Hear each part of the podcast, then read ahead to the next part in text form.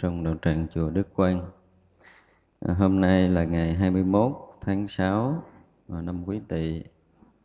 À, chúng ta tiếp tục có duyên lành được gặp nhau tại đạo tràng chùa Đức Quang để à, tiếp tục học cái bản ngữ lục của ngài Tuệ Trung Thượng Sĩ thì à, kỳ rồi á chúng ta đã học tới cái bài tâm vương hôm nay chúng ta sẽ học tiếp cái bài thả trâu chợt hứng non quy được bạn thân. Đồng hoang cam nhận kẻ một đồng. Quốc vương ơn đức rộng như bể tùy phận đôi phần nước cỏ xuân. Cái bài này là ngày muốn nói ý thứ nhất á, cái câu thứ nhất là chợt hứng non quy được bạn thân tức là trong lúc mà ngài à, bình thường, ngài chợt hứng khởi, thì ngày ngài sánh ngài ở cái núi quy. Núi quy sơn có một người chăn con trâu, đó là ai? Ngài đại an. Ngài đại an, ngài nói Ngài à, ở núi Quy 30 năm, Ăn cơm ở núi Quy, Đại tiểu tiện núi Quy. Nhưng mà không có học thiền ở núi Quy.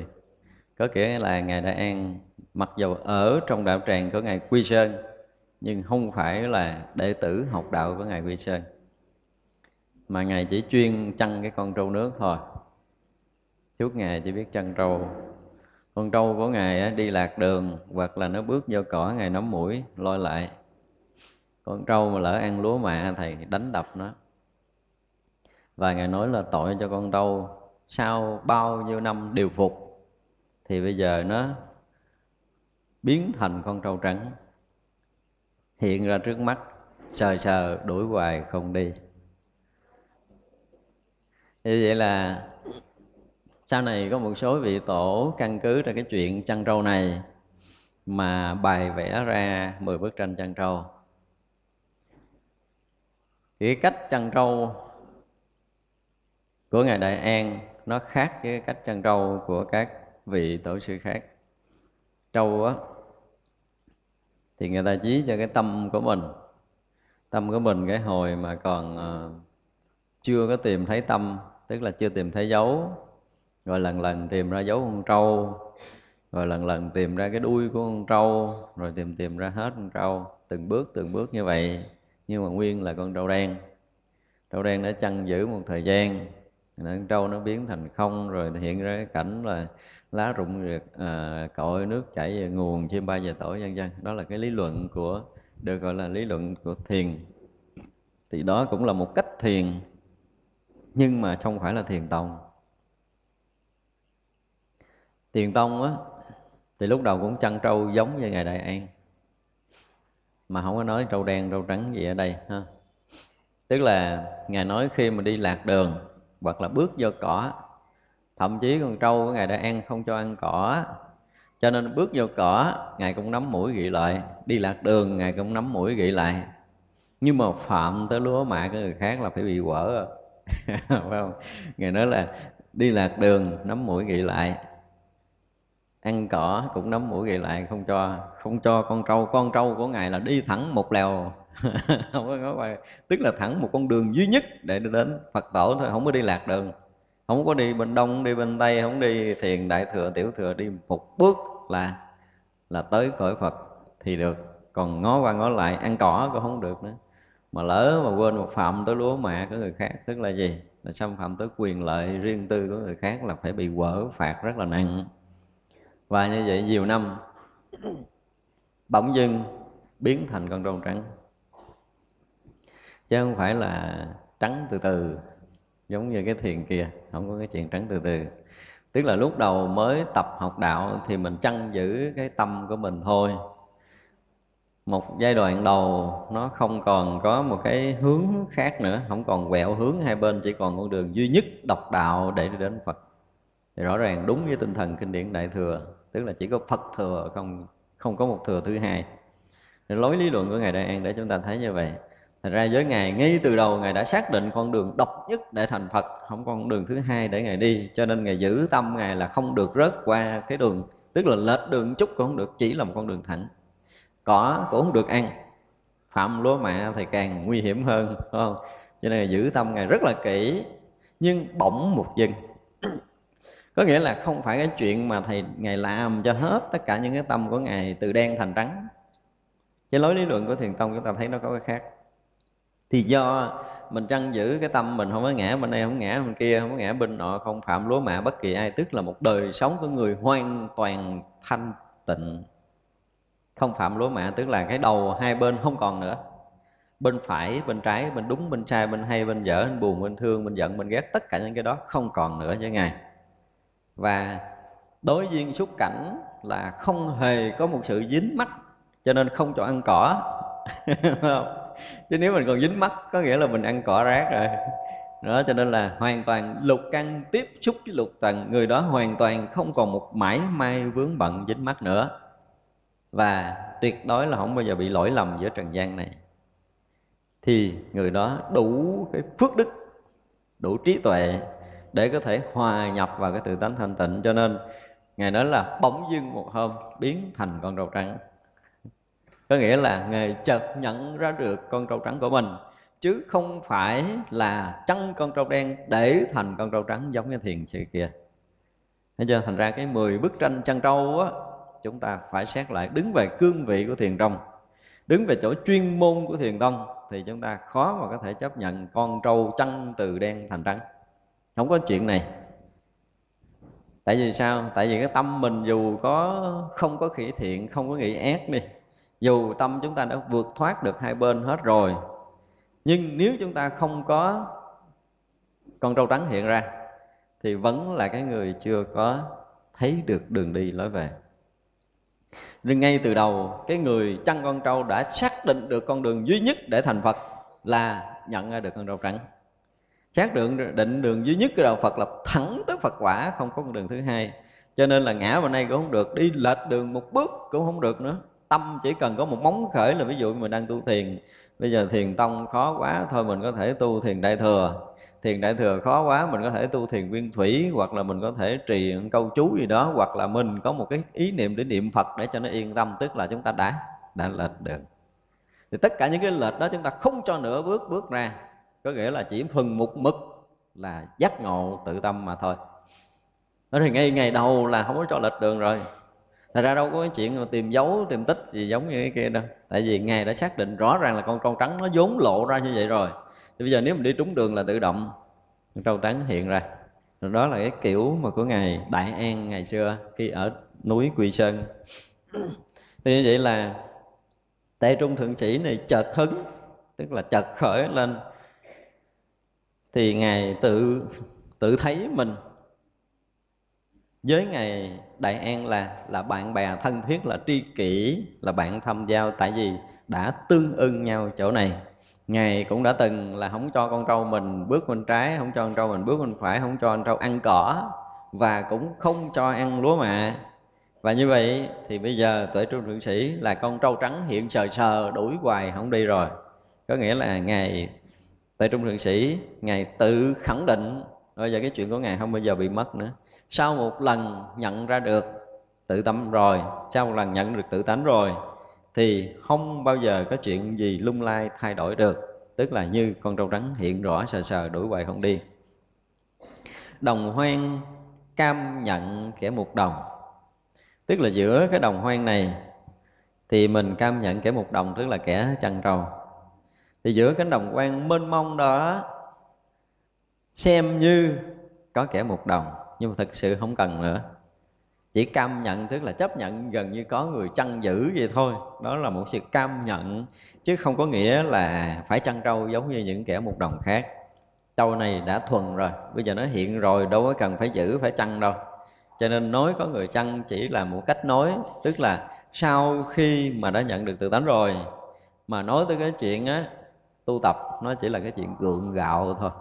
Không có không có chuyện kiến tánh để tu ở đây tức là giữa cánh đồng quan này mặc dầu nó chưa thành lúa mạ, nó chưa thành những cái gì người ta có thể dùng xài được, mặc dầu mới nhận con trâu trắng này đứng giữa cánh đồng quan sơ đó, nhưng mà không có nghĩa rằng khi nhận tự tánh rồi mới khởi tu.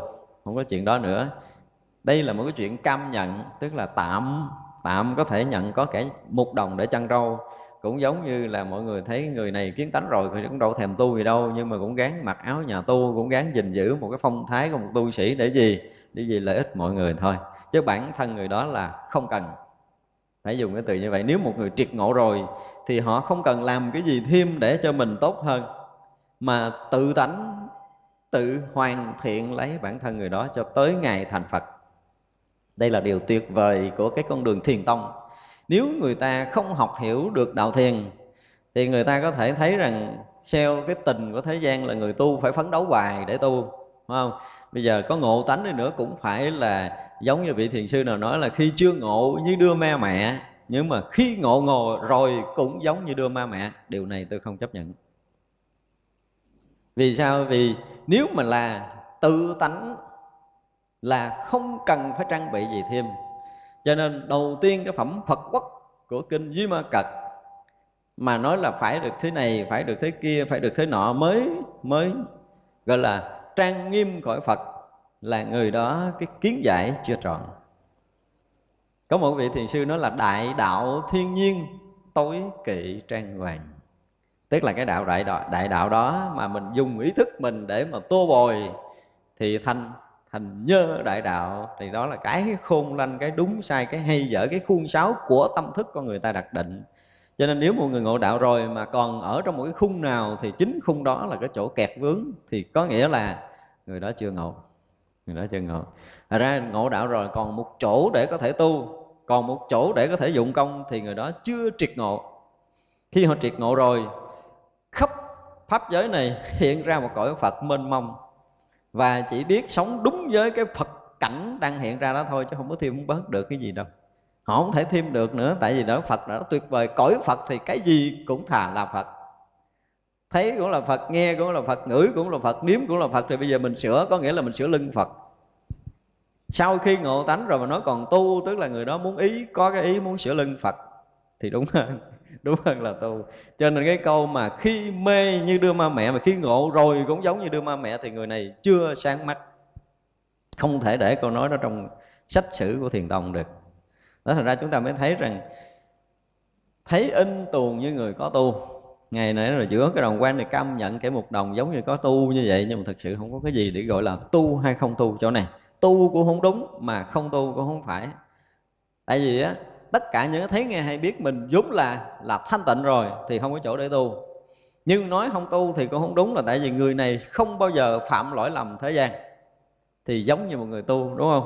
Cho nên chỗ này nói tu cũng không phải mà không tu cũng không đúng luôn luôn họ ở cái chỗ chân lý thì không bao giờ có một sự lầm lỗi để dụng công, để trừ khử. Ví dụ như mình thấy một người, cái mình về mình thương người đó, mình buồn người đó, mình giận người đó, mình ghét người đó thì mình gán, mình tu, mình trừ, mình khử để cái tâm mình đừng có còn buồn thương giận ghét nữa thì lúc đó mới gọi là mình tu. Mình thấy cảnh gì mình tham đắm, mình mê luyến thì mình về mình gán, mình gỡ ra cho hết cái tham đắm, mê luyến đó thì được gọi là tu. Như lần này họ thấy cảnh tức là phật thấy cảnh tức là phật cảnh hiện, nghe âm thanh tức là phật hiện thì lấy chỗ nào để dụng công? Đó rồi. Thì khi họ về nhà họ ngồi cũng là phật đang ngồi đó thì đâu có chuyện để tu đâu. Nhưng mà đối với duyên trần, đối với pháp trần là hoàn toàn không có một lợn cợn dướng mắt vào. Thẩm sâu trong tâm họ không còn chỗ để vướng mắt. Thì đó nói không tu, cũng không đúng mà nói tu cũng không phải. Chỗ này không nói tu và không tu. Thành ra khi mà một người đã biết được, đã thấy được con trâu trắng sờ sờ rồi, thì không cần phải thêm bớt gì nữa. Nhưng khi chưa thấy được con trâu trắng sờ sờ thì phải gắng làm sao để cho tự động con trâu mình nó được trắng. Phải không? Phải nhận ra được con trâu trắng. Quốc vương ơn đức rộng như bể, tùy phận đôi phần nước cỏ xuân. Tức là ngày ở trên đất nước Việt Nam, phải không? Ngài tuổi trung sĩ ở trên đất nước Việt Nam thì cái ơn của quốc vương, tức là ơn của vua, của đối với ngài nó rất là rộng lớn. Tức là khi chúng ta thấy một điều đặc biệt của người ngộ đạo, họ sống in tùn như rất là ngang tàn, nhưng mà đối với tứ trọng ân không bao giờ họ phai được. Đó đó ơn phật tổ, phải không? Ơn quốc dương thị thổ, ơn cha mẹ và ơn chúng sanh. Thì đây là cái ơn của quốc vương, đối với tự trung thượng sĩ rất là lớn. Và ngài cũng là cái người có công rất lớn với cái triều đại nhà trần. Sau khi đánh dẹp hoặc giặc nguyên mông rồi là ngài thoái ẩn, ngài ở một cái nơi để ngài ẩn tu. Thì như vậy là cái ơn đức của quốc vương thứ nhất là đối với ngài rất là lớn, thứ hai là ngài là người có công. Cho nên sau khi đánh thắng giặc nguyên mông rồi á, thì vua ban đất đai, vàng bạc, châu báu của cải rất là nhiều. Nhưng mà tuệ tôn thượng sĩ là tùy phận, đôi phần nước cỏ xuân. Có nghĩa là đối ngài không có nhận vàng bạc châu báu của vua vậy sau trận đánh mà ngài ngài tự thượng sĩ là đánh thắng, góp phần đánh thắng quân nguyên mông khi mà mà luận công á, thì ngài có công rất là lớn. Vua ban thưởng rất là nhiều. Có thể là làm làm vương ở một vùng, tức là làm giống như bây giờ tỉnh trưởng vậy đó, ở một vùng vậy đi. Nhưng mà ngài cũng từ chối luôn. Nhưng mà tùy phần, có nghĩa là bây giờ đi về ở ẩn rồi cho nên không cần vàng bạc cho báo để làm cái gì cho nhiều. Và ngài chỉ sử dụng đôi phần đủ để chi? Tức là sử dụng đôi phần nước cỏ xuân của ngài. Tức là ngài dùng xài cái của quốc vương rất ít vừa để mình xài. Ngài sống một cái đời sống rất là khiêm tốn ở thôn quê. Nhưng mà đối với ngài thì đôi phần nước cỏ đó nó cũng là gì? Cũng như xuân không? Dù là bỏ tất cả những vàng bạc châu báu, những cái quan trước của mình mình sống với cảnh thôn quê nhưng mà lúc nào cũng phải vui tươi như mùa xuân chứ không có chuyện buồn phiền. Như mình đôi khi mình mất quyền, mất chức, mình buồn, đúng không? Nhưng ngài hoàn toàn không có. Không lãnh quan cao chức lớn, không lãnh tiền bạc châu báu của vua ban về sống với vùng quê thôi. Nhưng mà trong lòng đầy cái sự tươi vui, cái an lạc, đầy sự hạnh phúc đó là mình không phải an bằng thủ đạo theo ý kiểu cái người bình thường, nhưng mà ở đây là khi ngài tự trung thượng sĩ đã nhận được đạo lý rồi, thì đối với ngài có hay là không có đối với ngài cũng không quan trọng. Hết rồi, hết chuyện được mất hơn thua trong lòng ngài rồi. Trong lòng ngài lúc nào cũng bình an, lúc nào cũng tươi vui như xuân. Đó là cái bài thả trâu của ngài tự trung thượng sĩ. Một cái bài kế tiếp là bài đề tịnh xá bước đến cổng chùa, chữa phút giây, đọc ngang kệ tụng, viết xong ngay, năm sen ngọn bút sao sắc lắm, ba cõi như lai chẳng thế này. Tức là cái tâm hồn của ngài Tệ trung luân sĩ là đầy thơ, đầy văn. Cho nên chỉ cần bước tới cổng chùa, chưa có đầy một phút giây thôi là ngang dọc kệ tụng viết xong ngay khen cái cảnh đẹp của phước đường của sư phụ mình nữa cảnh duyên ở chung quanh, tất cả những cái. Chỉ cần một chớp mắt thôi là ngày tuôn trào thơ kệ.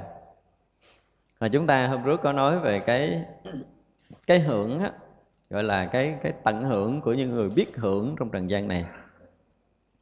Những người nào mà trí tuệ càng cao chừng nào, thì họ biết hưởng cái thi phú cao chừng đó tầng bậc cao nhất để có thể thụ hưởng trong cõi chúng ta là là thi phú. Thành ra có những người đạt tới cái đỉnh cao tâm linh thì liền có một bài kệ tương tầm với cái chỗ đang đứng của mình liền. Hoặc là họ tới một cảnh duyên đó không phải xuất khẩu thành thơ giống như nhà thơ, không phải như vậy đâu. Cái chỗ thơ kệ của các vị thiền sư khi chợt ngộ là họ có một bài kệ, có một câu nói nhưng mà đa phần là họ sử dụng kệ. thì cái dạng thi phú là một dạng đỉnh cao của tâm linh. Có những người đạt tới cái đỉnh cao của thi phú, họ có những cái bài thi mà để truyền đời từ đời này qua đời nọ. Khi đọc tới một câu đó là người ta biết người này sáng mắt liền. Và họ chỉ hưởng những cái cái âm điệu thi phú đó thôi.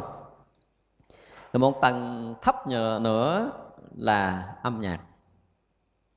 Một tầng kế đó âm nhạc. Âm nhạc không phải ầm ầm như bây giờ, nghe tức bể bụng. những cái âm hưởng ngày xưa, những cái đàn mà của cõi trời mà cúng dường cho phật là những cái loại đàn tỳ bà đó. Hoặc là những cái âm nhạc của cõi trời á. Thì có những cái loại âm nhạc mà mình đang nóng bức, họ có thể làm so dịu được cái sự nóng bức của mình. Những cái loại âm thanh đó. Hoặc là chúng ta đang rối rắm chỉ cần nghe bản nhạc đó, tâm chúng ta được thanh tịnh. Thì có những cái cõi trời đó, nó có những cái loại âm nhạc như vậy. Thì âm nhạc cõi người chúng ta cũng vậy. Có những cái cái cái người mà có một chiều sâu tâm linh rồi thì họ sáng tác bản nhạc khiến người nghe có thể cởi mở được những cái buồn phiền, những cái bực bội của mình. Thì như vậy là cái tận hưởng thứ hai của loài người ở một cái tầng cao nữa là bắt đầu âm nhạc. Rồi tới hội họa. Thế là có những cái cái cái cái hội họa, có những cái bức tranh mà chúng ta thấy là nó không có cái giá trị trần gian có thể đánh được đánh giá được nó. Có những bức tranh họ chỉ, có những người mà ở trong thiền định, họ có những bức tranh thiền á, thì thế gian không đánh giá nổi. Và đồng tiền thì cũng có một nhiều người mua với cái giá rất là cao. Tức là cái khả năng hội họa, rồi thấp nữa mới là cái dục của chúng ta, trong cái dục ăn uống, cái dục nam nữ là cái dục thấp nhất. Thì vậy là trong cái cõi dục của mình, thì cái hưởng cao nhất là thi phú, rồi tới âm nhạc tới hội họa và mới tới cái dục vọng của ăn uống và sinh hoạt của gia đình. Bây giờ cái hưởng dục của của nam nữ là cái hưởng dục thấp nhất ở trong loài người của mình. Thì ở đây, với ngài tự trung thượng sĩ, khi mà đến cửa thiền, đến cửa chùa là trong một chớp mắt thôi, có kệ ngang, kệ dọc liền. Và về kệ đó sang năm, ngọn bút sau sắc lắm, tức là bài kệ về xuân của nhà chùa. Thì rất là hay, rất là đẹp. Nhưng mà ngài nói là ba cõi như lai chẳng thế này, tức là chư phật. Không có thích nói kệ giống như vậy. Cho nên mặc dầu là xuất cảnh thì liền có thơ, mà thơ đó lại là thơ sâu sắc, thơ hay chứ không phải là thơ bình thường. Nhưng ngài cũng biết được cái chuyện đó, không phải là cái chuyện của ba đời chư phật. Cho nên ờ, lại có làm xuất cảnh làm thơ vậy thôi chứ cũng không có gì quan trọng lắm tức là đối với ngài ngài không có không có quan trọng đối với những cái việc này. Vì thấy chư Phật ba đời không có gặp cảnh nói thơ giống như ngài. Thành ra cái chuyện gặp cảnh mà nói thơ đó là nó ờ, đối với cái cảnh duyên hoặc là muốn thể hiện cái kiến thức đạo lý của mình thì được đó. Nhưng mà cái việc đó đối với ngài ngài vẫn thấy có lỗi với chư Phật. Là một người rất là giỏi nhưng mà rất là khiêm tốn. Cái gì mình rất là hay nhưng mà so lại với chư Phật mà mình không có không có phù hợp, không đúng đắn là là dừng lại thành ra là khi tới tinh xá có thơ, có kệ, nói ngang, nói dọc, nói hay, nói đẹp gì gì đó, nhưng mà nghĩ lại chư phật ngày xưa không có nói vậy. Thôi, dẹp qua một bên. Một cái bài nữa tên là, một bài chợt hứng. Mộng dậy, cần nên xét kỹ xem. Gặp thời, chạm mắt, chớ tối mềm Dầu cho ngũ nhãn thông minh đấy Chưa khỏi gọi chuông là hữu xem. Tiếng lòng bài chặt hứng Là lúc Ngài à, đang ngồi vậy á, Tự dưng Ngài à, hứng khởi lên. Ngài nhận thấy rằng cái chỗ thấy đạo của mình. Cho nên Ngài nói là mộng dậy, Tức là người này đây là một người tỉnh mộng rồi. Nhưng mà cần nên xét kỹ xem. Tức là mỗi người mà xem như mình đã tỉnh mộng rồi, thì bây giờ xét kỹ coi mình tỉnh như thế nào đây. Mình tỉnh ra làm sao đây? Gặp thời chạm mắt chớ cái tối mềm. Tức là khi mọi người đã giác ngộ rồi, thì trong mọi thời, mọi lúc không được quyền lầm mê trở lại. Còn nếu lầm mê trở lại là không đúng. Không? cho nên là mộng vậy cần nên xét kỹ xem nếu ai cảm giác rằng mình là cái người ngộ đạo, mình là cái người sáng mắt, mình là cái người tỉnh mộng, thì nên xét kỹ coi. Tất cả những cái chạm trai cảm mắt của mình đều là phật hết chưa? Hay là còn có cái thấy sai biệt? Còn có thấy đúng sai, còn phân biệt phải quấy, còn buồn, thương, giận, ghét, xét lại đi. Xét lại. Ngài cũng tự nhắc thức mình, nhưng mà ngài cũng nhắc mọi người tức là khi mà chúng ta tu tập có một phút giây nào đó mình nói cảm giác là mình ngộ đạo, mình sáng đạo rồi, thì bây giờ xét kỹ tận sâu trong tâm của mình. Khi mình chạm mắt, chạm tay mình là tối hay là sáng? Nếu mình thực sự chạm mắt mà sáng như cái chỗ mà mình nhận được, thấy nghe hay biết tất cả mọi thời mọi lúc đều thấy rõ ràng là cái cảnh giới Phật hiện trước mắt bên tay của mình, thì vậy là không cần phải bàn. Nhưng mà gặp thời chạm mắt mà còn tối thì phải xét thấy cái thấy của mình.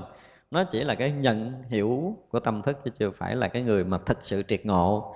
Tại vì khi mà người ta thật sự triệt ngộ rồi, thì khi đi đứng nằm ngồi tất cả mọi thời, mọi lúc đều đều sáng chứ không có tối. Dầu cho ngũ nhãn thông minh đấy, chưa khỏi gọi chuông là hữu xem.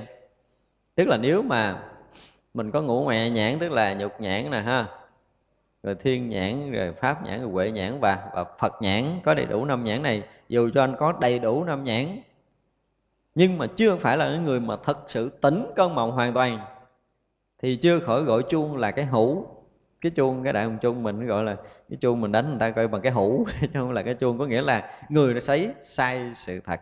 Còn một tí thấy sai sự thật, thì giống như ngài đại sư sĩ ví dụ là thấy chuông thành cái hữu phải không? Đó, cái chuông nhưng mà người bình thường họ không biết. Người đã từng chưa từng đi chùa họ không biết gọi cái đó là cái chuông đâu. Họ thấy giống giống như cái chum cái hũ gì đựng nước ở nhà mình vậy thôi. Thật ra khi mọi người sáng mắt thì tương tận rõ ràng trong tất cả những khoảnh khắc còn lại trong cuộc đời của mình không được một phút chốc làm mê thì mới thật sự là tỉnh mộng. Đó, cho nên ngày là ngày dài dặt là mộng vậy rồi. Tức là mình lâu nay mình cũng đắm mê vật dục trần gian lâu nay mình cũng uh, Ờ, thiếu cái này hụt cái kia, mình cũng cảm giác là mình tu chưa xong tất cả những điều đó nó có nơi lòng. Nhưng bỗng dưng một hôm mình có ngộ cái gì đi đó, mình cũng thấy rõ được điều này, mình cũng hiểu được biển kinh này, mình cũng hiểu được quyển kinh nọ, mình hiểu quyển luận kia. Nhưng mà phải nên xét kỹ xem, lúc mà mình đang tỉnh, mình ngồi thiền hay lúc mình rảnh rang mình tỉnh đó đó, thì mình có thể thấy rõ mọi điều, đúng không?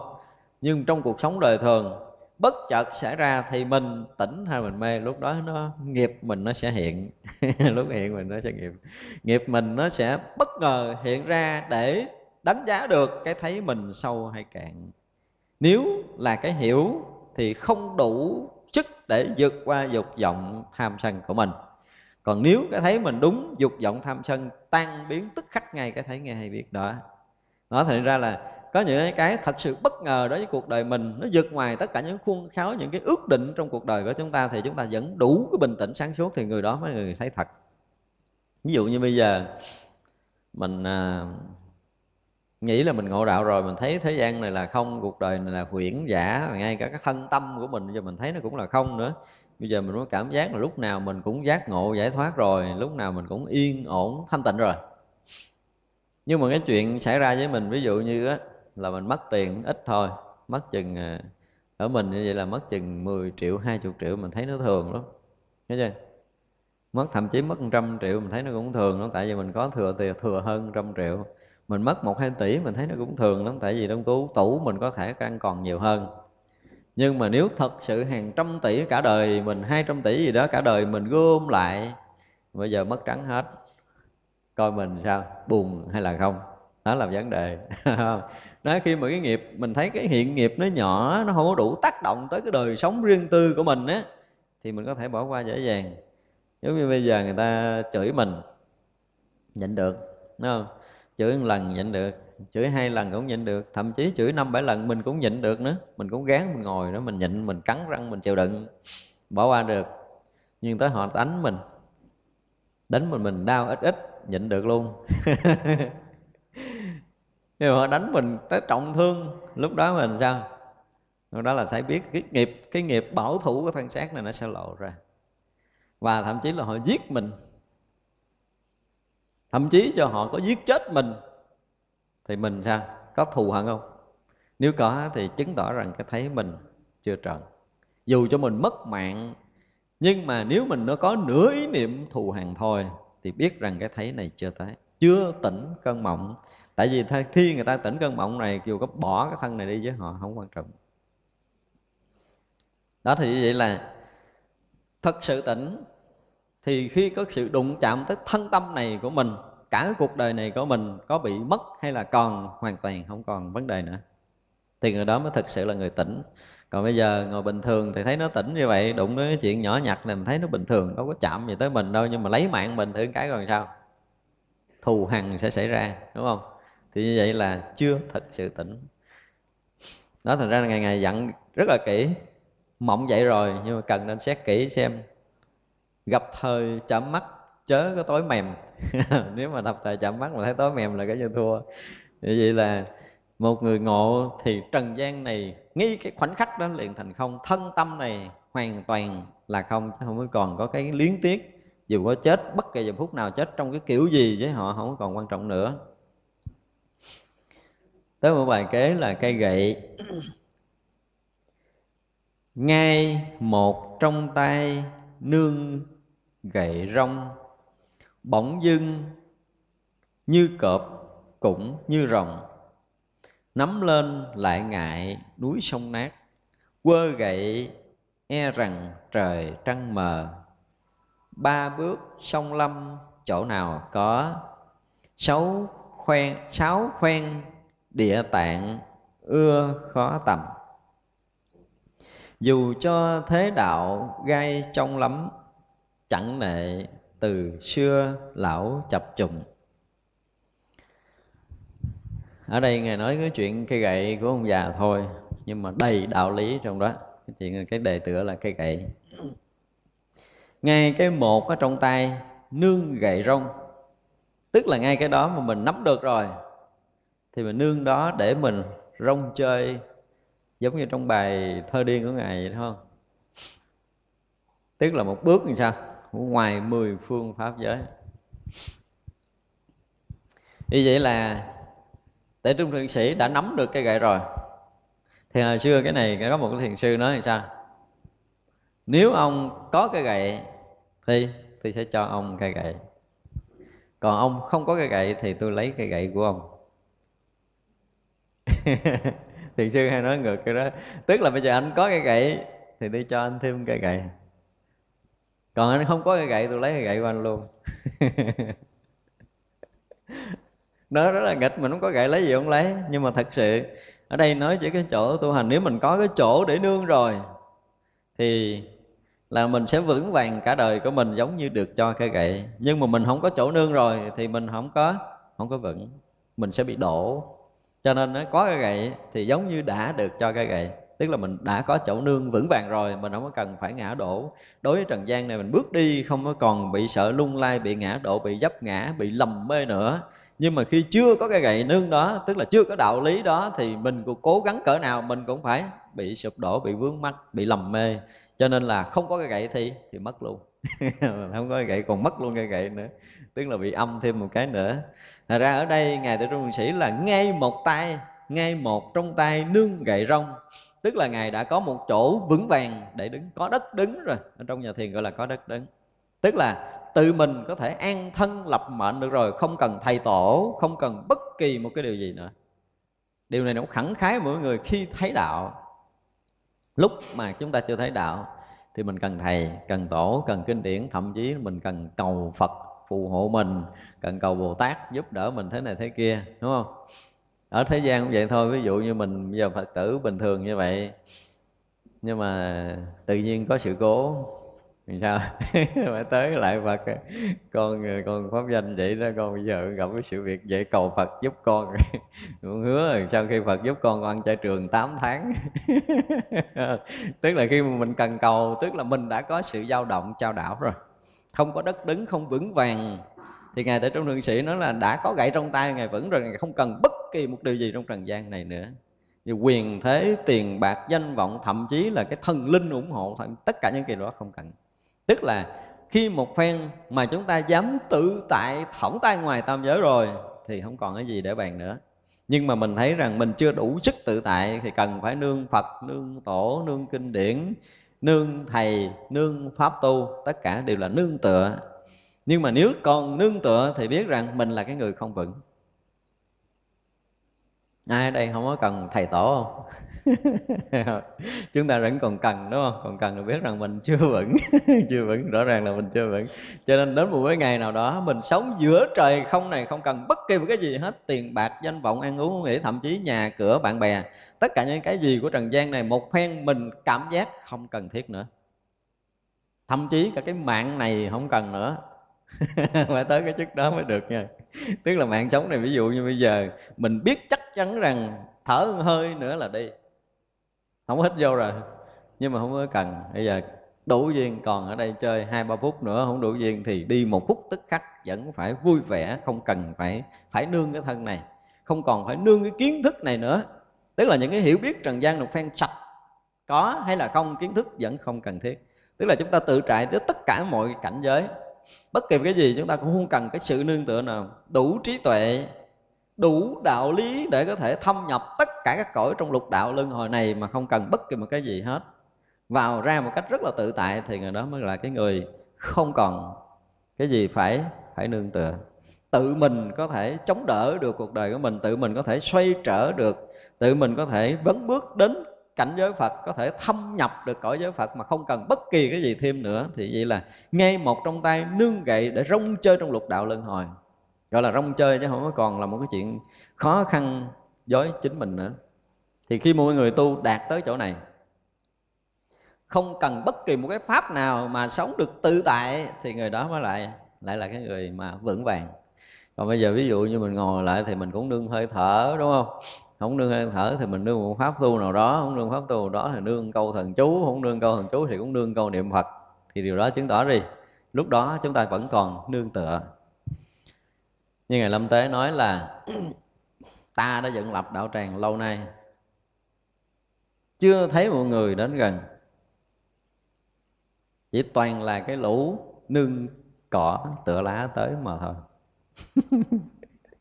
nếu mà cỡ mình tới là ngài chửi thuộc cái loại đó. Vì vậy gì tự ngài nói là, ta đã lập đạo tràng nay chưa thấy có một người thân cận. Tức là nếu tiếp xúc thân cận với ngài là không có cái gì che chắn phía trước, tức là không có kiến thức, đúng không? Không có cái gì hết. Khi đến với ngài là đến với ngài bằng cái tâm trống lặng thôi thì người đó mới được gọi là thân cận nhưng mà tới ngày đâu có thân cận đâu, muốn tới ngày cái ờ, nghĩ nghĩ trong kinh nói câu này cần phải hỏi nè, rồi nói câu kia cần phải hỏi này thấy câu này mình chưa hiểu, câu kia mình chưa hiểu, toàn là hỏi cái chuyện ở đâu trong kinh, trong điển chứ chưa bao giờ mà mà bằng cái không của mình để mà nói. Okay. chưa có cái đó để tiếp cận ngài. Tức là chỉ có một ngày chỉ cần mỗi người là hoàn toàn không nương tựa kiến thức, hiểu biết của trần gian này để đến thân cận với ngài. Tại vì người chạm sự thật là không cần gì hết đó bây giờ ví dụ như mình đưa tay mình cà chạm cái ly là khi chúng ta đã đã thân cận với cái ly đúng không? Nhưng mà bây giờ mình sợ nóng cái mình phải lấy cái cái cái cái, cái miếng vải hoặc là miếng giấy mình che ăn lớp đó để tay vô nó không bị phỏng. Đó thì khi mọi người học đạo đi đến ngày long tế cũng vậy phải phải có một kiến thức Phật pháp này có một kiến thức Phật pháp kia phải có sự hiểu biết nọ để mình hỏi một câu cho nó giống giống với thiền hỏi một câu cho nó giống giống với kinh. Đó là mình hoàn toàn khi mà mình không kiến thức đi tới mới được gọi là thân cận mình hoàn toàn không có còn cái gì nữa. Mình đến với ngài bằng cái tâm rỗng lặng đó, mình sẽ, khi gặp ngài thì tự động nó sẽ xuất phát những cái câu nói gì đó, thì gọi là người đang thân cận mà đi tới.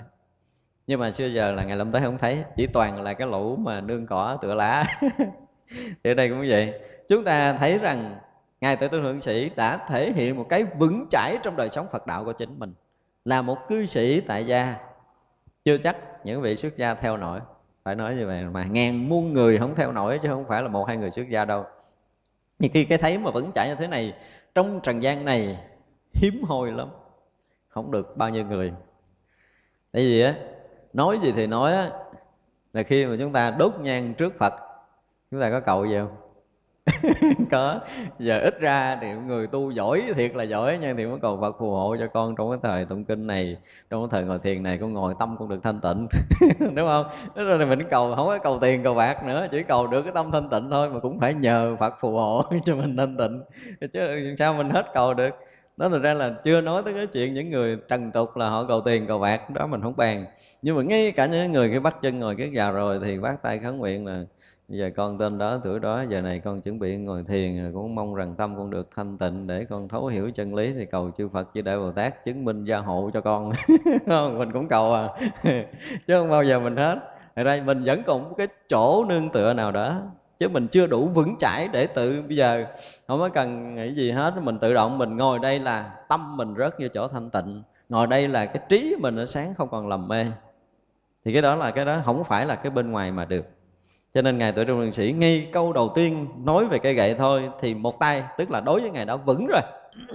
Nó vững thì hai chân này có thêm cây gậy nữa là coi như kiền ba chân rất là vững vàng, không còn nương tựa bất kỳ một cái gì nữa. Tức là khi một người có đạo lý rồi, thì dù một cái sự cần cầu rất nhỏ, họ cũng không còn. Thấm sâu trong lòng không còn chỗ nương tựa. Đến chỗ này mới thực sự là đạt tới cái cảnh giới vô sư trí không cần thầy luôn chứ còn nếu mà còn có một chút gì đó là vẫn còn có chỗ để mà mình nương không cần phải học thêm cái gì. Ra cái trong cái bài chứng đạo ca nghe câu đầu tiên là tuyệt học, đạt tới cảnh giới tuyệt học vô vi, đó mới thực sự là đạo nhân nhàn hạ không? Tuyệt học vô vi, nhàn đạo nhân. Thì khi nào mình không có cần phải học thêm, không cần phải tìm cầu bất kỳ một cái gì nữa, thì lúc đó mới là đạo nhân nhàn còn nếu mà còn có một cái mãi may trông chờ, một cái sự giúp đỡ nào đó, dù là một cái sự nhiệm màu gì đó của Phật pháp đó. ví dụ như bây giờ có những chuyện ở trong chùa thôi ví dụ mình đang tu ở chùa này, rất là yên ổn rồi cái mình nghe đồn đồn ở cái cái chùa kia nó linh hơn thấy mấy phật tử tu đó dễ ngộ đạo lắm. Không? Là mình lục tục cuốn gói đi liền đi liền. Nên chỗ đó tu dễ ngộ đạo hơn chỗ này. Cái chuyện chút xíu đó thôi. Hoặc là bây giờ nói cái chùa đó nó có một cảnh quan gì gì đó, có một cái cái điều gì nếu mà mọi người tới đó mà chỉ cần ngồi thiền hay là chút là tâm thanh tịnh rồi. Nếu Phật Bồ Tát ở chùa đó linh dữ lắm. Mình tới đó mình chỉ cần mình lại, mình đốt nhang lại, ba lại là tự động mình về, mình có phước, mình tu hành ngon lành mình không phải tham tiền tham bạc nữa mình chỉ cần mong ngồi thiền lâu nay cái tâm cứ lộn xộn hoài. Phật pháp rồi đó chứ mình còn mù mịt ở phía trước không biết đi đâu về đâu. Nghe nói cái chùa đó mà chỉ cần ngồi mấy bữa là có Phật gõ đầu cho mình ngộ là cái như tới liền. Tới liền. Nó thành ra là tức là lòng, lòng mình thấy vậy chứ mình vẫn còn bị bị dao động mất chỗ nương chưa có chưa có đất đứng vững vàng. Thì chúng ta có một đất đứng vững vàng rồi trong Phật pháp thì lúc đó mình trở thành chỗ nương tựa cho trần gian này đó là cái chỗ mà chúng ta cần. Thành ra tệ trung thượng sĩ là cái chỗ nương tựa cho tăng ni và cư sĩ trong thời đó. Chư tăng, chư ni vẫn tới ngày để học đạo. Bỗng dưng như cọp cũng như rồng.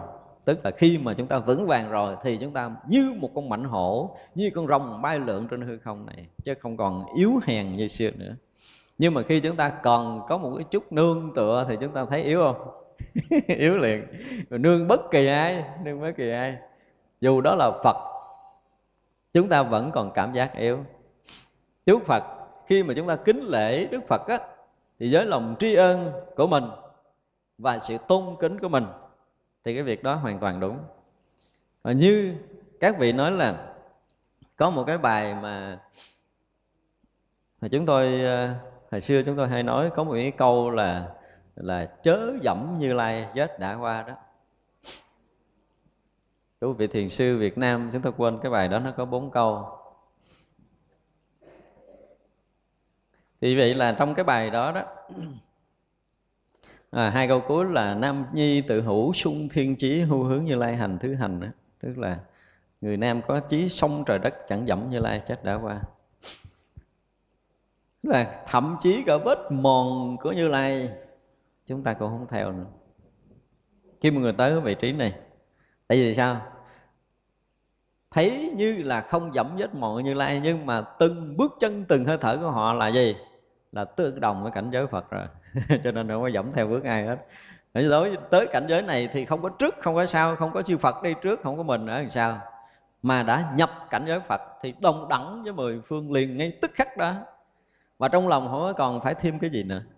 Tuyệt đối không còn muốn thêm cái gì nữa trong trần gian này.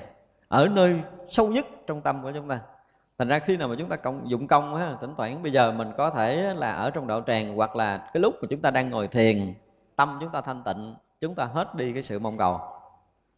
Có thể là chúng ta tới đâu đó một vài ngày, năm, mười ngày, thậm chí là một vài năm.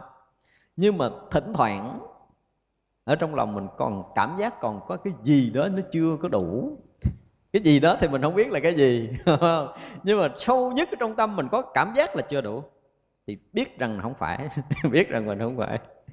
Mình không có thể là dùng cái gì có thể phủ lấp được cái khoảng chưa đủ này đâu. Thành ra cái tri túc của đạo phật là một người đó tràn ngập cái sự thỏa mãn đối với tam giới này. Không có nói chuyện tiền bạc danh vọng của cải vật chất, ăn uống ngủ nghỉ tất cả, đó không cần rồi, nó rơi rụng hết rồi nhưng mà sâu ở bên trong cái chuyện thiền, định cái chuyện giải thoát, cái chuyện trí tuệ, chúng ta cũng cảm giác nó tròn đầy. Thì người đó mới thực sự là triệt nhân. Còn nếu ví dụ bây giờ nè, khi chúng ta đã ngộ đạo rồi, nhận được tự tánh rồi, ở đây nói trường hợp đó đi. Thì thỉnh thoảng người này vẫn còn ờ, cảm giác ham muốn điều này. Tự mình thấy, cái gì mình ham muốn có nghĩa là mình thấy mình chưa đủ điều đó là điều mình mới thấy tự trong sâu trong tâm của mình như vậy. Cho nên mình khởi ước muốn cái này. Mình khởi ước muốn cái kia có nghĩa là mình chưa đủ, chưa có đầy, chưa có tròn cái đó. Cho nên mình muốn, chứ còn mình đã tròn rồi là không bao giờ muốn nữa. Thật ra khi mà muốn đạt tới cái chỗ tri túc thực sự thì người đó cũng phải phải có vị trí đứng giống như tuệ trung thượng sĩ ở đây. Mới thực sự là người tri túc nhưng mà trần gian này là hết chỗ rồi, không còn chỗ nương gá để bám níu nữa. Vì một phen người đó nó ngủ quẩn dai không, thân này đã không, tâm này đã không thì không còn chỗ để lấy và bỏ được nữa, thì lúc đó mới gọi là người tri túc thật sự trong đạo phật. Chứ không phải mình nghèo, mình ăn phận nghèo, mình không có đòi hỏi cao sang là mình tri túc, đó là cái bậc thấp, đó là thường, đó là rất là thường. Thành ra phải đạt tới cái chỗ như như thế này, rồi phải dũng mãnh như con rồng, như con cọp lạ lắm. Người đó có một cái sự vững chãi mà chúng ta thấy á, khi gặp những chuyện bất trắc của thế gian này họ tỉnh queo à. Chúng ta thấy rất là lạ. Khi mà chúng ta gặp được những người vững chãi như vậy đó, họ rất là điềm nhiên trong tất cả những cái đối nghịch trong đời sống này. Họ điềm tĩnh lắm không phải là họ chai lì đâu. Nhưng mà tất cả mọi chuyện đến với họ nó đều được cái đạo quá tán biến thành đạo. Đây là điều đặc biệt dù người ta có đem tâm đối nghịch cỡ nào nhưng mà khi chạm tới người đó liền thì cái đối nghịch của họ liền thành đạo lý cho họ Vậy ra cái trong bài chứng đạo ca có một cái cái đoạn là mặt người chê, mặt cả dèm á. Ta nghe như uống cam lộ vậy. người ta có chửi như là uống cam lồ chứ không có chuyện phiền hà ở trong đó nữa. Thì đó mới thật sự là người đạt đạo. Nói thì vậy là chúng ta phải mạnh mẽ, vững chãi đối với tất cả những cái thuận nghịch của cuộc đời này, thấy người đó tỉnh rụi à. Chúng ta dùng cái từ miền quê là tỉnh rụi, không có gì dao động đó thậm chí là cái chuyện sống chết trước mắt. Cái chuyện mất mát, thương đau với họ, không phải là họ chai lì, họ rất rõ, họ rất rõ. Nhưng mà họ liền biến nó thành đạo lý. Tức là trước mắt hiện ra liền thành bồ đề, tức là giác, thấy là giác, nghe là giác, ngửi là giác, tất cả mọi cảnh đều hiện trong cảnh giới Phật thì liền biến thành thành Phật. Đó, đúng của một người thấy đạo là như vậy. Còn nếu mà hiện ra trong cái cảnh giới Phật mà mình còn có dao động mình còn có so sánh phân biệt tức là mình chưa ở cảnh giới Phật giống như bây giờ mình làm một cái bể nước đi tất cả những vật rớt xuống đó đều phải bị ướt. Đúng không? Cái gì mà rớt xuống mà không ướt là không phải rồi. Đấy, thành ra là tâm mình phải đến một cái cảnh giới rất là mãnh liệt như vậy. Mạnh thì giống như con hổ vững vàng như con rồng, mãnh liệt như con rồng vậy. Nắm lên lại ngại núi sông nát, quơ gậy e rằng trời trăng mờ. Dễ sợ cây gậy của ngài ngài có thể trung thượng sĩ nó nắm trong tay rồi. Bây giờ nếu mà ngâm nắm cây gậy đó lên á, thì lại ngại núi sông này nó tan vỡ hết. Dễ sợ cây gậy này không hơn cái gậy của tề thiên nữa không? Gậy tề thiên. Cái gậy này đủ sức đập một cái là bể núi tu di cho nên ngày ngày là nắm lên là núi gì nó cũng núi sông này nó tan nát hết. Thì vậy là cây gậy này nó, cái cái lực dụng của nó, gọi là lực dụng của cái gậy này có thể làm tan, làm sạch, làm che mờ tất cả những cái sáng của trăng, mặt trăng, mặt trời cũng phải bị ánh sáng này che mờ. Gậy này dễ sợ, nó có diệu dụng dễ sợ, phải không? Mặt trời, mặt trăng cũng không sáng bằng. Còn núi non là cái gì nó vững chãi nhất, nhưng mà khi có cái này rồi liền biến thành không không có quan trọng nữa. Núi non, cây rừng, tất cả mọi cái đều đều hiện trong cảnh giới đó. Thì vậy là khi ngài đã nắm nó được cái đó rồi, thì không còn bất kỳ một cái sự chứng ngại của núi, của sông, của gần của thác, của cao, của thấp. Tức là những cái chuyện mà mà lên xuống trong cuộc đời này, thăng quan là xuống chó gì đó, lên xe xuống ngựa gì đó, đối với ngài là là hết. Những cái chuyện chim nổi giữa sòng sông của cuộc sống này những cái thăng hoa, những cái cái dao động cuộc đời này đều phải sao? Đều tan nát khi nắm được cái gậy này dễ sợ. Tức là cuộc đời này không có còn cái gì có thể làm chứng ngại được cuộc đời của một người đã nhận được điều này. Đó là một sự mãnh liệt của như một con mãnh hổ lớn. Ví dụ như mình bây giờ, mình leo cái gò là mình đã trở thành chướng ngại rồi, đúng không? Nhưng mà núi non với ngài là là tan biến liền chứ không phải là leo nữa. Tức là mình, cuộc sống mình sống bình thường như thế này thôi. Nhưng ví dụ như thay đổi thời tiết một chút nè, là mình đã cảm giác khó khăn rồi, đúng không? Leo núi không nổi rồi. Nữa nổi. Hoặc là thay đổi cái môi trường sống một chút thôi. Mình ví dụ như mình đang là người Việt Nam mà bỏ mình qua tới Campuchia mà mình không có nghề ngỗng gì hết, không có tiếng, không biết tiếng gì hết là một sự khó khăn cho đời sống của mình rồi, đúng không? Đó. Hoặc là thay đổi chế độ sống của mình đang là quan của đời này qua cái cái chế độ mới của mình là dân, cái bắt đầu là cuộc sống đầy khó khăn rồi hoặc là mình đang giàu tự nhiên là ăn sụp đổ mình nghèo là cuộc sống đầy khó khăn rồi. Qua cái núi nó không nổi mà leo núi nó không nổi. Đó, cuộc đời mà leo sông mà trèo núi non mà vượt biển tất cả những cái đó đối với ngài trời trung liệt sĩ không phải là leo để cực khổ nữa mà là một phen liền tan biển. Rồi nó sống gió cuộc đời những cái đến với mình nó thuận những cái đến mình nó nghịch để mình nổi lên mình chìm xuống mình nổi lên chìm xuống bây giờ là là tan biến luôn không có còn cái dao động hơn thua nữa tức là cuộc đời bình lặng hoàn toàn. Vậy sao không? Khi mà nắm được cái gậy đó là tất cả đều là bình lặng. Nhưng mà lại là gì? Nắm gậy quơ một cái là sao? E rằng trời trăng nó cũng mờ nó dễ sợ tức là cái ánh sáng trí huệ này mà nắm được rồi, thì ánh sáng của trời trăng không có nghĩa lý gì so với ánh sáng trí huệ này. Đó là cái gậy cây gậy đầy đủ diệu dụng, hà sa có thể vượt ngoài tam giới để rong chơi vượt ngoài tất cả những vướng bận của trần gian này đã trở thành một con người tự tại, dũng mãnh như con rồng. Đây là cái điều mà đại trung thượng sĩ thể hiện cái thấy biết và nói lên được cái lực sống, cái diệu dụng của mỗi người khi mà ngộ được tánh ở trong đạo thiền. Cho nên là chư tổ rất là chú trọng tới cái việc phải nhận ra được tự tánh là như vậy. Ba thước sông lâm chỗ nào có? Ba thước ngày xưa một thước nó khoảng ờ, khoảng khoảng bốn tấc của mình á, ba thước là khoảng một thước hai thước hai của mình, một thước hai tay bây giờ á. Cái à, cái chỗ sông lâm không có nghĩa là cái cái cái à, cái chỗ tịch của đức phật nha. Sông lâm không có nghĩa là chỗ tịch của đức phật. Của à, cái chuyện này của ngài ngài phó đại sĩ ở Trung Hoa ngày ngày tên đời là ngày Quyền Phong hiệu là Thiện Quệ, sinh năm 1497 à, và ngày tịch năm 1569 quê ngài ở Đông Dương ở huyện Ô Thượng ở tỉnh Chiết Giang. Thì à, thuở nhỏ à, ngài cũng sống bình thường và có vợ có con. Con ngài thứ à, có hai người thứ nhất là phổ kiến thứ hai là phổ thành. Và khi có hai người con rồi á thì ngài vẫn sống một cách bình thường như một hôm ngài đi đến ờ, cái dòng sông chiết giang để ngài ờ, thả câu á. Hồi xưa họ xuống xuống sông họ thả bè thả câu như vậy. Thì gặp một cái người à, tu sĩ ấn độ mà ngài người đó tự xưng á mình à, à tự xưng tên là đạt ma. Thì tông sử không nói rõ là bồ đề đạt ma hay là ngài đạt ma nào nhưng mà ngài tự xưng là bồ đề đạt ma. Thì mới nhắc lại cái duyên xưa của ngài à, phó đại sĩ này tức ngài à, ngài tuyền quyền phong pháp danh thiện huệ này á được cái vị sư ấn độ nhắc lại là tôi với ông ngày xưa tu ở trên cung trời đâu xuất đó, bây giờ xuống đây để làm việc phật sự mà ông quên bản nguyện rồi sao? Thì lúc đó thì ngài quyền phong này vẫn chưa có thấy rõ được cái cái cái chuyện quá khứ của mình. Thì ngài đạt ma này mới dắt ngài quyền phong tới một cái hồ à, kêu ông này nhìn xuống hồ. Nhìn xuống hồ thì thấy ngược lại quá khứ của mình là từ cung trời đau sức đã từng tu chung vị này và phát nguyện xuống đây để cứu độ trần gian này. Cho nên từ đó ngài quyền phong pháp danh thiện huệ này bắt đầu bỏ nhà tức là sống lại với cái đời sống tu sĩ bắt đầu đi xuất gia trở lại. Ở cái phương ờ, ô thương trùng sơn và cái cái cái rừng đó thì rất là nhiều cây tùng thì ngài à, cất cái thất cất cái thất ở dưới hai cây tùng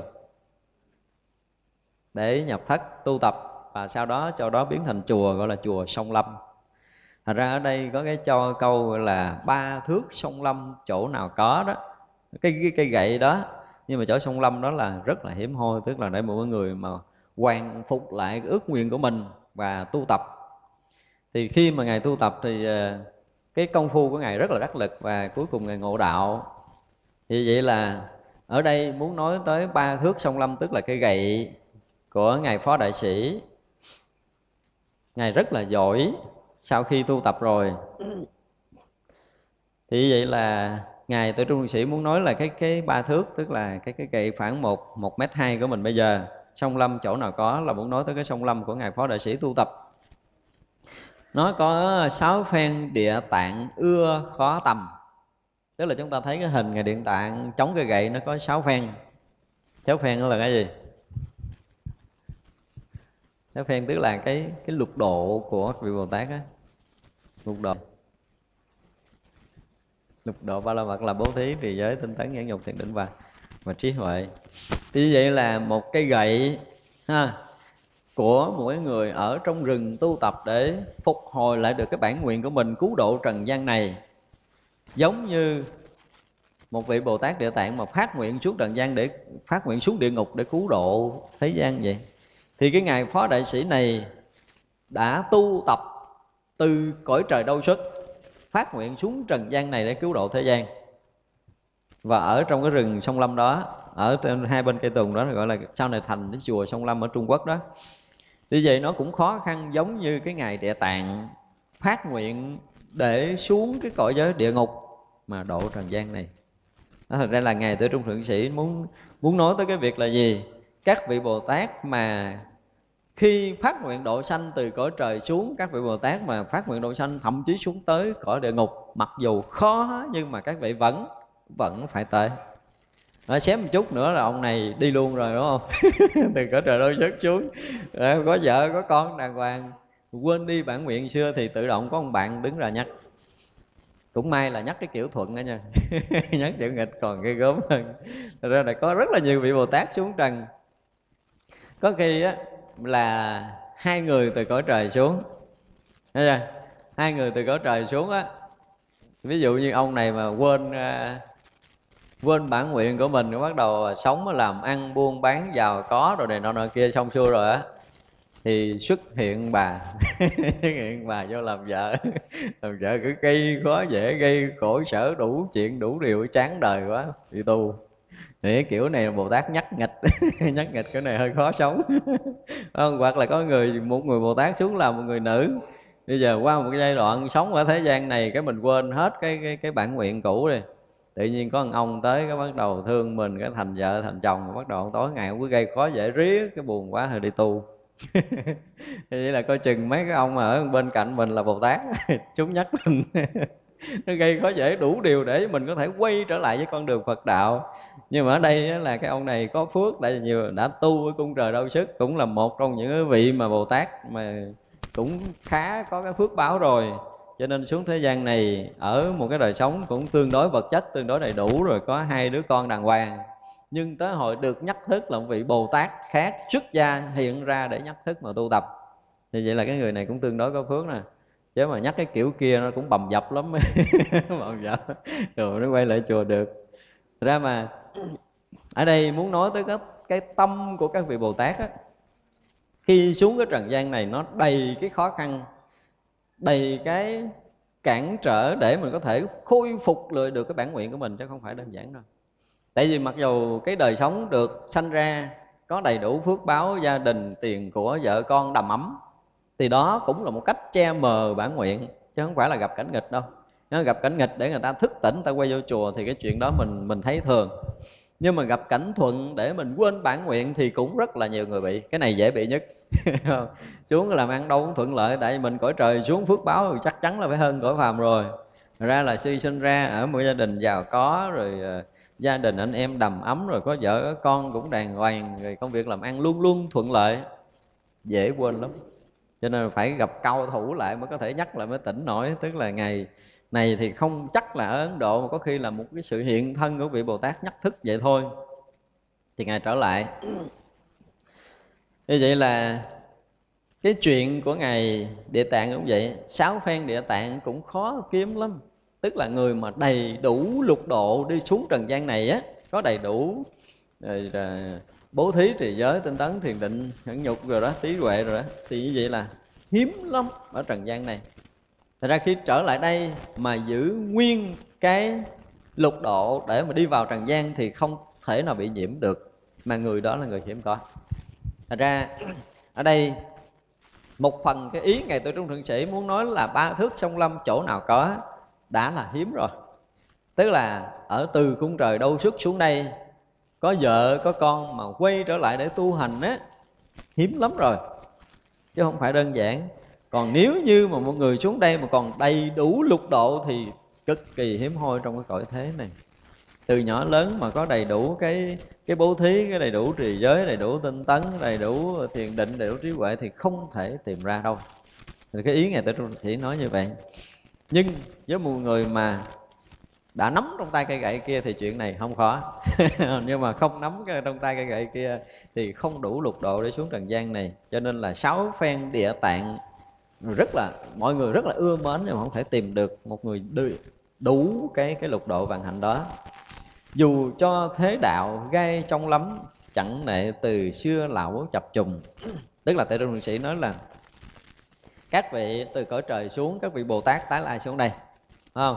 Thì cái thế đạo này thật sự là trong gai, không đơn giản nếu ai đã từng mà làm phật sự lớn thì chúng ta mới thấy rõ ràng là thế đạo này nó trong gai. Chúng ta có đôi khi làm một cái việc giúp người thôi cũng phải trả cái giá bằng xương máu, trả cái giá dinh dự cả đời mình. Khó lắm. Nhiều khi cái duyên phật pháp của người này với người kia nó lớn quá.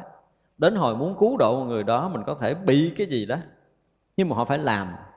Tức là gì? Cái bản nguyện có khi từ cõi trời xuống đây họ kiếm, họ giải cứu người này thôi mà khi mà giải cứu được một người để cho họ thức tỉnh Phật đạo á thì mình mình cũng bầm dập hết rồi. Mình bầm dập hết rồi. Tới hồi mình đi thì thế gian mới hiểu ra là mình tới mình giúp người đó. Chứ không phải là vì cái việc nhiễm hoặc là vì cái danh lợi gì gì.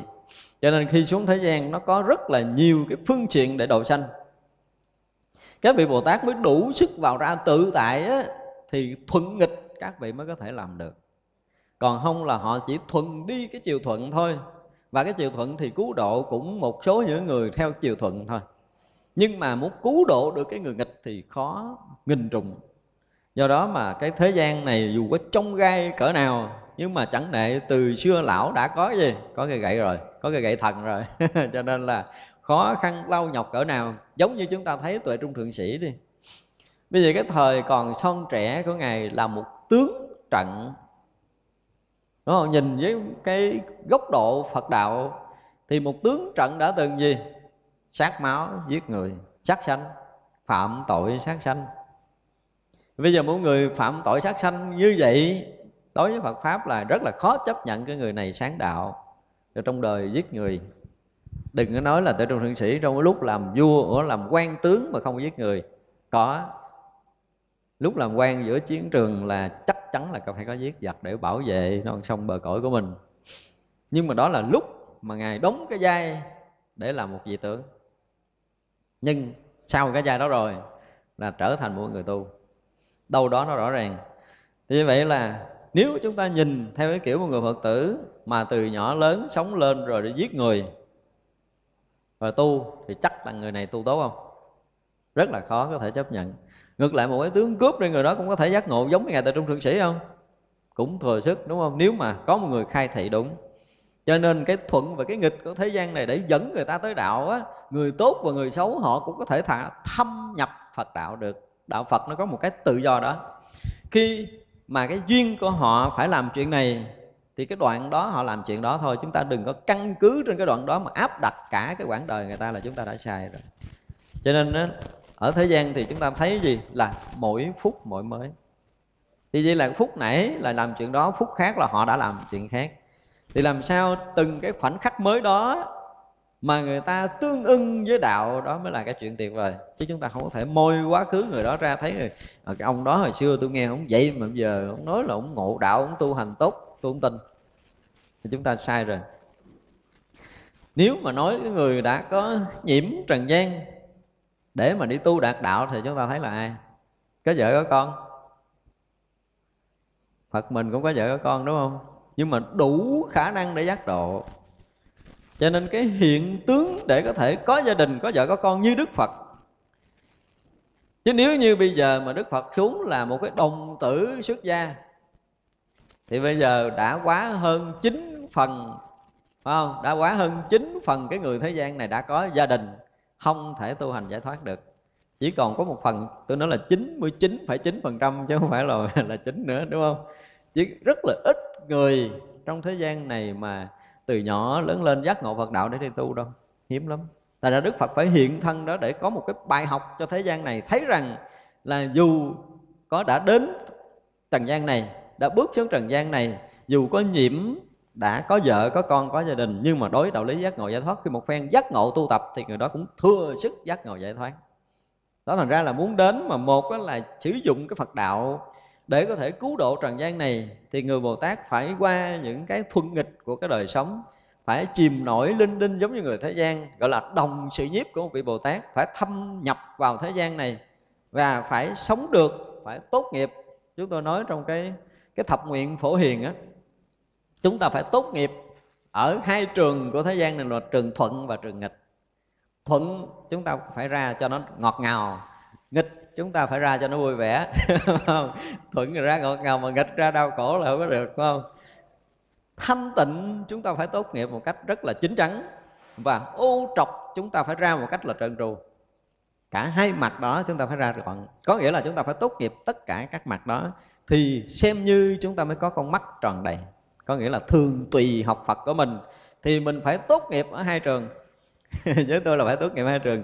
Chứ bây giờ ví dụ như mọi người đó khi mà lớn lên rồi cái bắt đầu hiểu biết đạo lý đi một lèo bắt đầu tu tập cho tới thanh tịnh cho tới giác ngộ giải thoát không có biết gì về chuyện thế gian hết. Thì điều đó cũng có chứ không phải là không. Duyên đó chỉ là một quãng đời này thôi chứ mấy đời trước chắc gì gì đó không có dính. Nhưng mà vì do đã, đã thấy hết mọi chuyện rồi tức là cái trường nghịch đã học rồi. Bây giờ bắt đầu học cái trường thuận có khi một đời mình học hết hai cái thuận nghịch mình học không nổi. Hoặc là mình chưa đủ sức để đi vào cái trường nghịch thì bây giờ đi học thuận để kiếm nội lực một chút đi. Kiếm chút nội lực. Giống như mấy vị tu tập của mình như vậy, giai đoạn đầu mình không đủ để vượt qua những khó khăn, cái trở ngại trong cái cái duyên của cuộc sống này. Thì mình phải làm sao? Phải gán mà theo học những cái môi trường tốt. Khi mà chúng ta theo học cái môi trường tốt để chúng ta có đầy đủ cái nội lực rồi thì chúng ta đủ sức để đi ra ngoài để độ sanh. Cho nên buổi đầu, ví dụ như mình là cái người yếu đuối đi, thì cha mẹ dặn là ra đường con cũng phải là à, kỹ lưỡng, rồi đội nắng, rồi mang dài, mang vớ rồi mặc áo lạnh rồi để cho đừng bị nhiễm sương, nhiễm gió, đúng không? Nhưng khi mình mạnh khỏe rồi thì người ta rớt xuống sông lạnh, mình cũng phải phóng xuống để cứu. Chứ nếu mà mình mà thấy những người rớt xuống những cái chỗ sâu nhất họ không có lối thoát mình đủ sức để lôi họ lên mà mình vẫn đứng lên đó tại má tôi dặn là tôi không có được nước nhúng nước. Nó có những cái giới luật mà là người ta có thể cứu người khác được trong thoáng chốc đó, trong cái khoảnh khắc đó kéo họ ra thôi. Qua khoảnh khắc vàng đó là mình không bao giờ mình giúp họ được. Thì như quý vị mà họ đủ cặp mắt trí tuệ, họ thấy phút giây đó họ sẽ làm chuyện đó. Và họ gần như không cần có cái đúng sai hay dở nữa để cứu người một cái rồi mới nói chuyện sao thì cái đó trong cái chuyện thiền sư chúng ta có có mỗi chuyện, đúng không? Có hai huynh đệ trên đường đi đi công việc về. Thì đi ngang một cái dòng suối, gặp một cô thiếu nữ, dòng suối chảy ầm ầm ầm ầm như vậy, mà nếu mà cô này bước qua lơ mơ, suối cuốn chết liền á. Cho nên ông sư huynh ẩm người này, thả bên kia bờ suối, rồi đi về một cách rất là bình yên. Không nói gì, thì người sư đệ cứ đi theo cái càm ràm. Sư huynh sư huynh không được rồi nha. Sư huynh phạm giới rồi ông kia quay lại hỏi phạm giới gì? Nó trong giới lực không có cho người nam đụng người nữ mà nãy em thấy sư huynh ẩm người nữ kia. Vậy là phạm giới không được, cái chuyện này về phải sám hối lâu lắm á.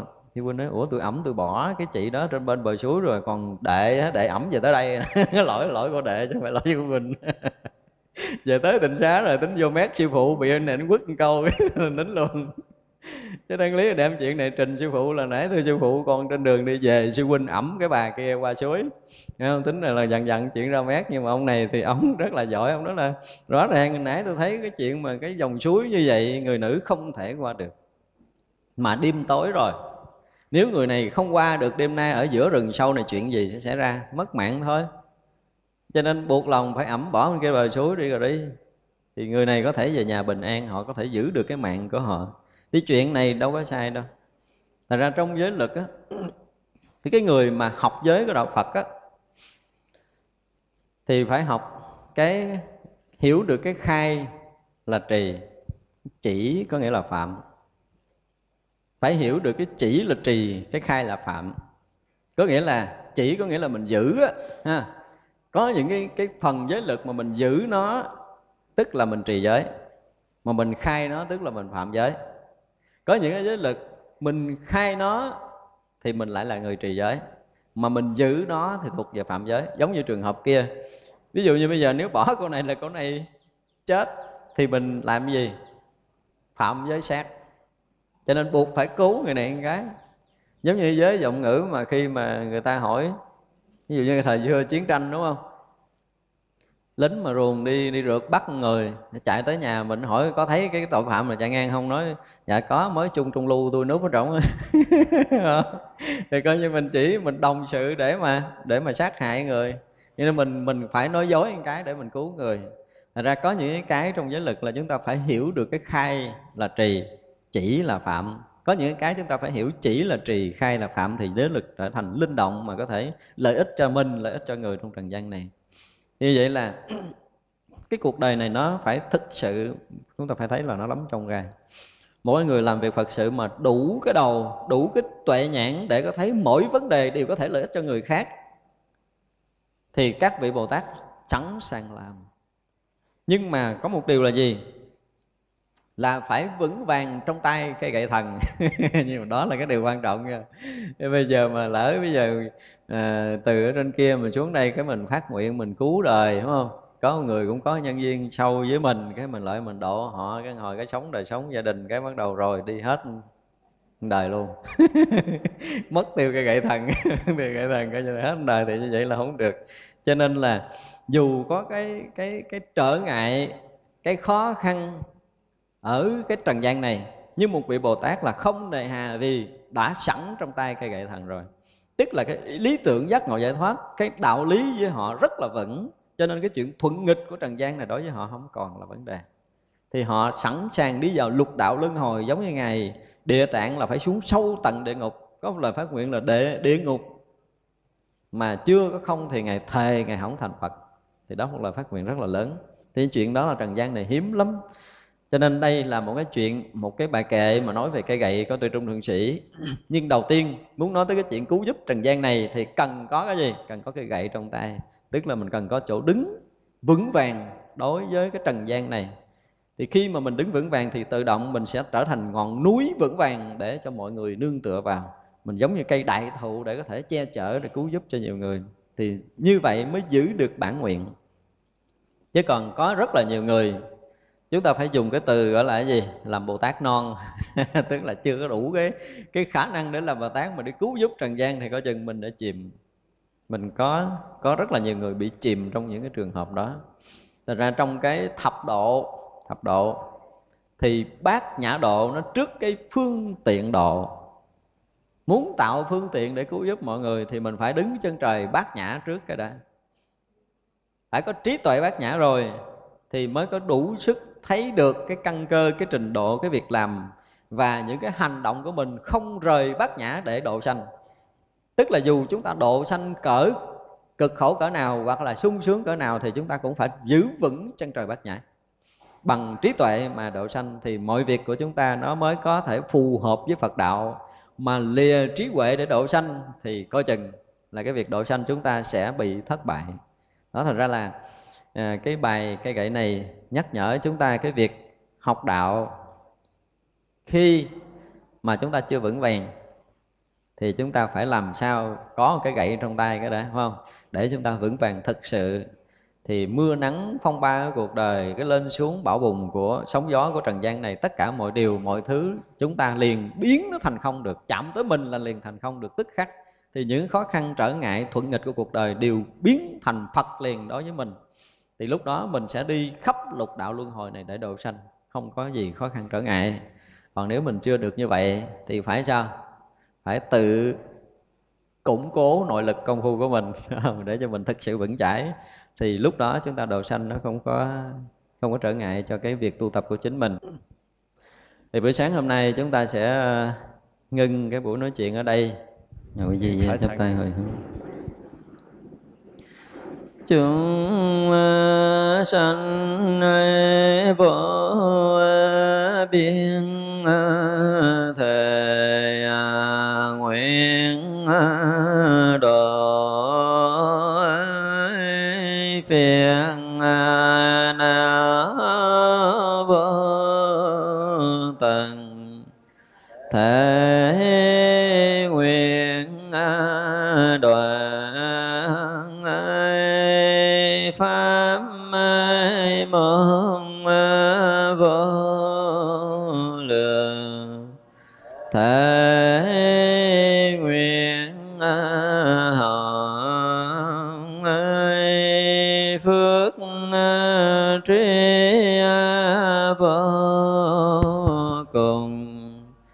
thể nguyện à, tu như lại vô lượng thề phụng sự Phật đạo